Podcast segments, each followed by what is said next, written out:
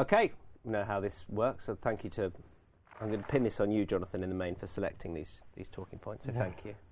Um, fuel crisis, first of all. I, I suppose this is, you know, it's not just fuel; it's everything. Rising costs, um, etc. It's it's a concern for, for for the economy. It's a concern for all parts of the country. It's a concern for racing. Absolutely, and, and as we know, racing is a very delicate ecosystem. So when the pinch is put on one of its many factions, that will have a knock-on effect for other people. So you've got trainers now who are facing rising costs to send horses, perhaps even have to make slightly harder decisions about where they send horses, how many horses they send, things like that.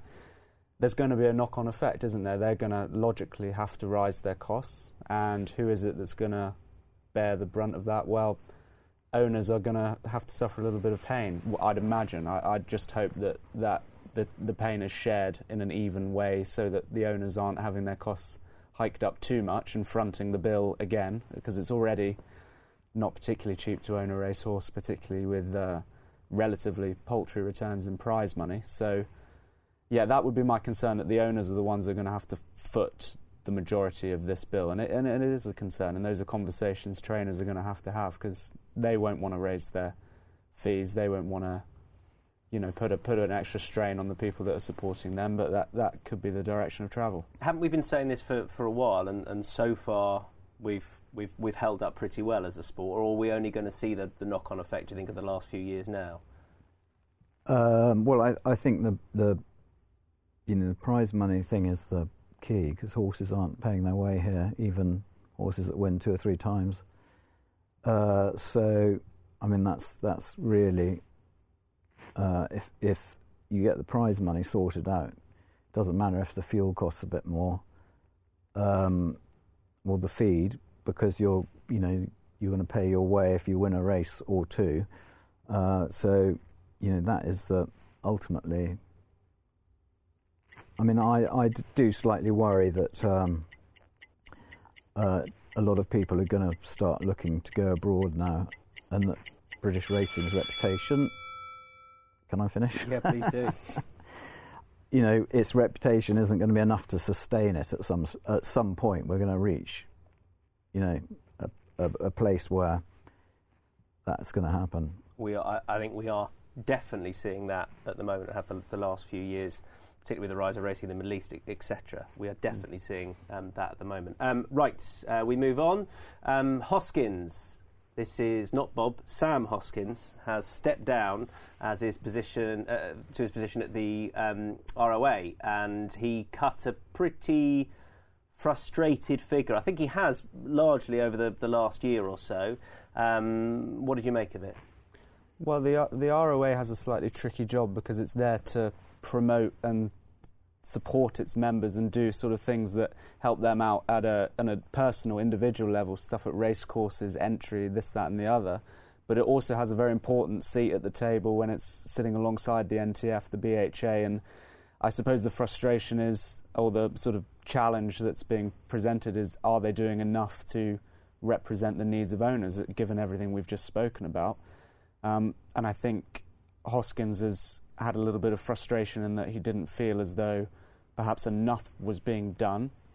And the most worrying thing from what he came out and said afterwards was he didn't feel that his his desire to push syndicate and shared ownership was he felt that was perhaps falling slightly on deaf ears, which i which is a big concern. Obviously, the ROA do have initiatives. It's, we have to get that out there. They do have plans for shared ownership for syndication.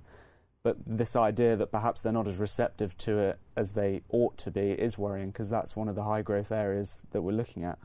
Yeah, and it's something that Sam has obviously been a, a huge advocate of with Kennet Valley and and um, Hot to Trot as well. Um, he was also quite outspoken earlier on in the year uh, about um, not just syndicates, but but those wishing to set up syndicates who, who aren't as well regulated perhaps as they should be, um, given that, that some syndicate members have been been stung in the past. Is is enough being done to protect syndicate members? Well, there, there's a new association for syndicate managers. I think I'm not quite sure what it's called. I mean, Sam Sam would have he has about 400 clients, so you know he's representing a lot of people, and I think he you know he he doesn't strike me as someone who who gets in a strop and does something like that without thinking about it. and uh, I can see, you know, he he clearly feels that not enough is being done by the ROA uh, for syndicates. Talking of syndicates, um, Put the Kettle On's owners, the, the group of owners, are uh, putting her through the ring at, at Aintree. I'm sure she'll um, fetch a pretty price as well. She's surely going to be very popular. Uh, they received some criticism from, from some parts. Not sure how high up the, the criticism came from, but there, there was some negativity towards their decision to do that. Well, why? Where's this? Can, can you see this as a negative in any way? I don't quite understand the criticism myself. They've obviously had a very talented mare who's won some nice races for them, taken them to meetings that traditionally syndicates perhaps haven't had that same influence at, taking on the JP McManuses and Gigginstown's of this world. So it's a great story. She's obviously not been able to replicate that this season, so they've had to make a decision. And I, I think it's quite right that they sell her and, and for a broodmare and, and use that fund to reinvest back into the syndicate and have their. It just feels like a fitting ending to the story, really. That why wouldn't they make money off of her at the end of it? At the end of it all, they haven't got the facilities to. They'd love to have kept her and bred from her and this that and the, you know, but not everyone can do that. So it just I can't really see where the criticism came from myself. Well, she's worth over three hundred grand. I can hear the, I can hear the auctioneer now starting off by saying this is a collector's item, that old cliche.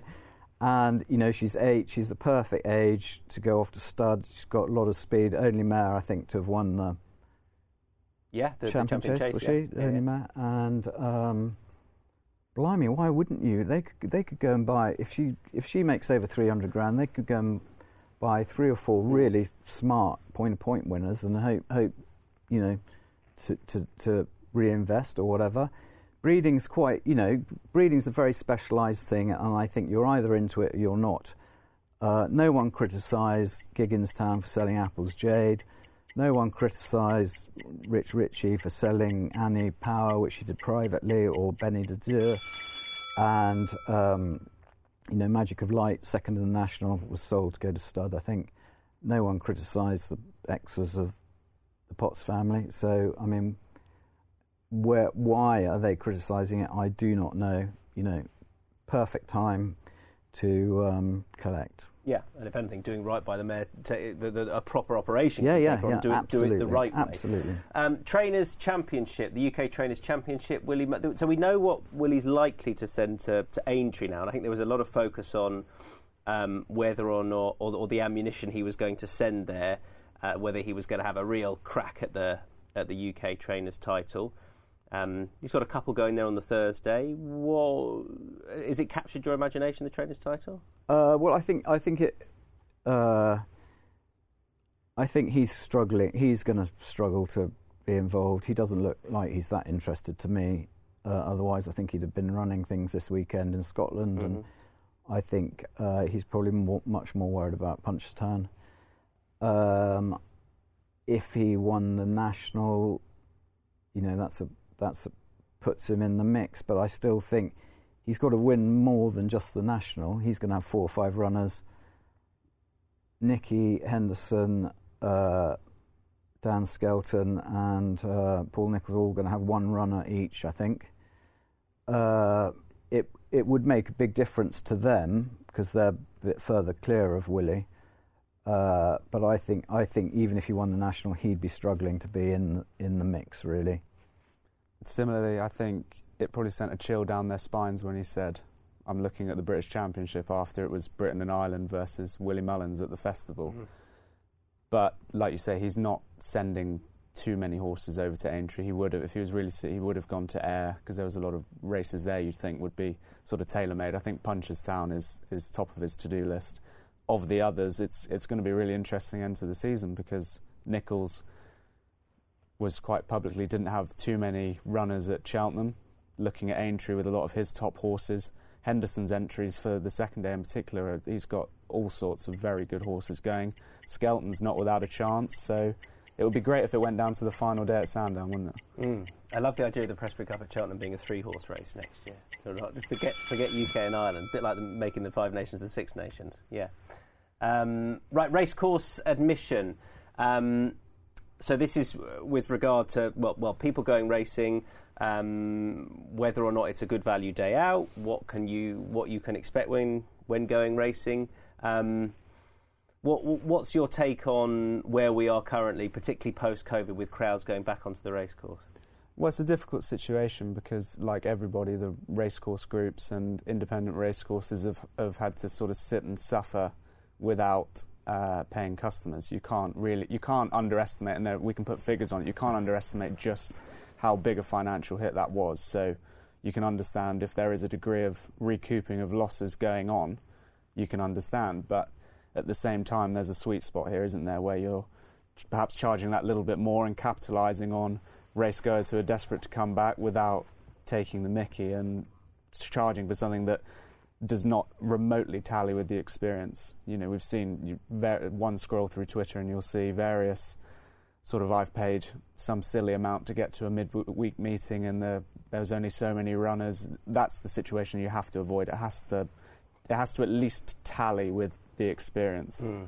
Is it a good is it a good value day out going racing? I'm always in the press room. you know, I, I, I, I don't know. Point, I mean, yeah. yeah. I think it is probably it's it's it's it's it lasts longer than a football match, um, and you can you can have a drink, and I mean, uh, you know, you can drink, you can have too much drink as well, which obviously can become a problem. Um, racecourses are in that sort of a bit like bookmakers who want you to bet, but you know, say they don't want you to bet too much because you don't, you know, this is coming up in the gambling review, obviously. Uh, they don't want people losing too much money, but uh, you know, racecourses want you to go and they want you to have a drink, uh, you know, to help help the, you know, the cash flow. Mm. Um, that's good timing for the bell. Bob Baffert, we move on to. And so this was on um, Friday. The Kentucky Horse Racing Commission uh, said that they or refused to grant him a, a stay of 90 days for his uh, appeal against not being able to run horses there for two years at Churchill Downs. The ban is set to start now tomorrow. We're finally getting there, having I think the ruling been um, made on June the 2nd last year. We are approaching the end to the road to the Kentucky Derby and finding out what horses are going to run. I think he's four main horses he's sent to different trainers. I suppose the, the one thing for me, Jonathan, is. Well, June the 2nd to now. Why, why, why are we still taking so long? And uh, according to Baffert's camp, it's still not a done deal. Why, why haven't we got closure on this?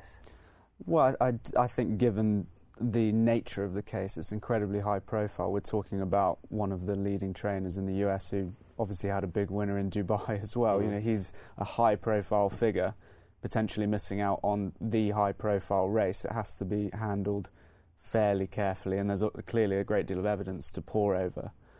I think he's obviously made the decision to send some of those top horses. So from an, a sort of equine talent perspective, we're still going to have them in the Kentucky mm. Derby, but it might be a Kentucky Derby without Bob Baffert, which from a PR perspective for the sport is is absolutely dreadful. so it's a well, it, it, it's. It, it, do you think it's a good thing that there'll be no uh, Bob Baffert on the race card at the Kentucky Derby this year, given what's transpired, or a bad thing? Well, it's, it's, difficult, isn't it? Because he obviously rejects all the allegations, is, is mm-hmm. fighting mm-hmm. it, appealing it. So it's difficult to say whether it's a good or bad thing until we have the gift of hindsight and we can say he was in the wrong or he wasn't in the wrong.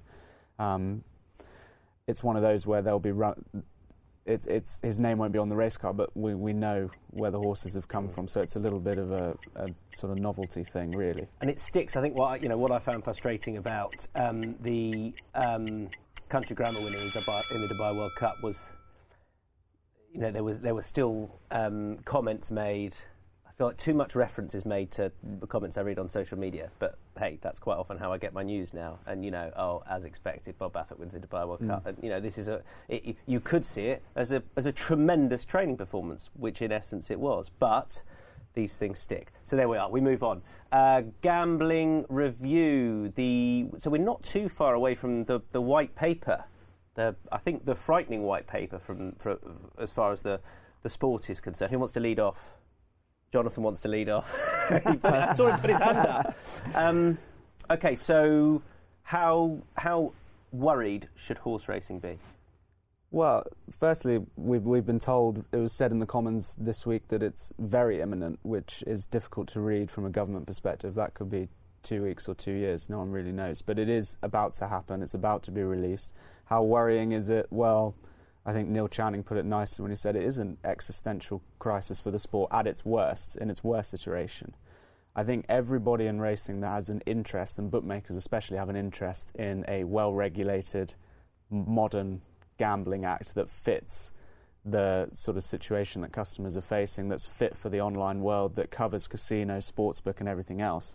I think my chief concern is we don't want to see an act that comes in that doesn't create that very key demarcation between casino style games, FOBTs, betting, online slot machines, and sportsbook, which is generally a less harmful, generally speaking, a less harmful, though it can still be, a less harmful uh, sort of pastime. So for racing's point of view, it needs it needs that that needs to be differentiated because the knock-on, should it be lumped in with casino games, should there be affordability checks and strict limits, would be huge because it's it's less money bet on racing, it's less money for the levy, and we're back to prize money in the top talking point. You know, it, it could have huge ramifications in its in its worst form. Um, I, I, just very briefly, I was listening to um, the Nick Luck Daily um, podcast. He also has a podcast, and um, he was uh, they were talking about um, Jim McGrath was talking about Hong Kong and how well punters are looked after in Hong Kong and how that rewards the prize money in the sport because punters are so willing to, to bet over there and, and, you know enjoy that pastime and that then feeds into the sport. We just feel in a very different place to that at the moment, don't we? I think we do. Yeah. I mean, it, it, well, no one really knows what's going to come out in this, and and you know things have been said in Parliament and. Uh, which would be quite frightening for racing. Um, I, I, you know, I, I don't. I, it's quite a big business racing for the from the government's point of view, and I can't see that they're going to, um, you know, take it down with something that that's going to. I mean, maybe I'm just an optimist, but hopefully there are enough people in there who understand that you know what a huge industry it is for the country. We will leave it there. That is talking points done.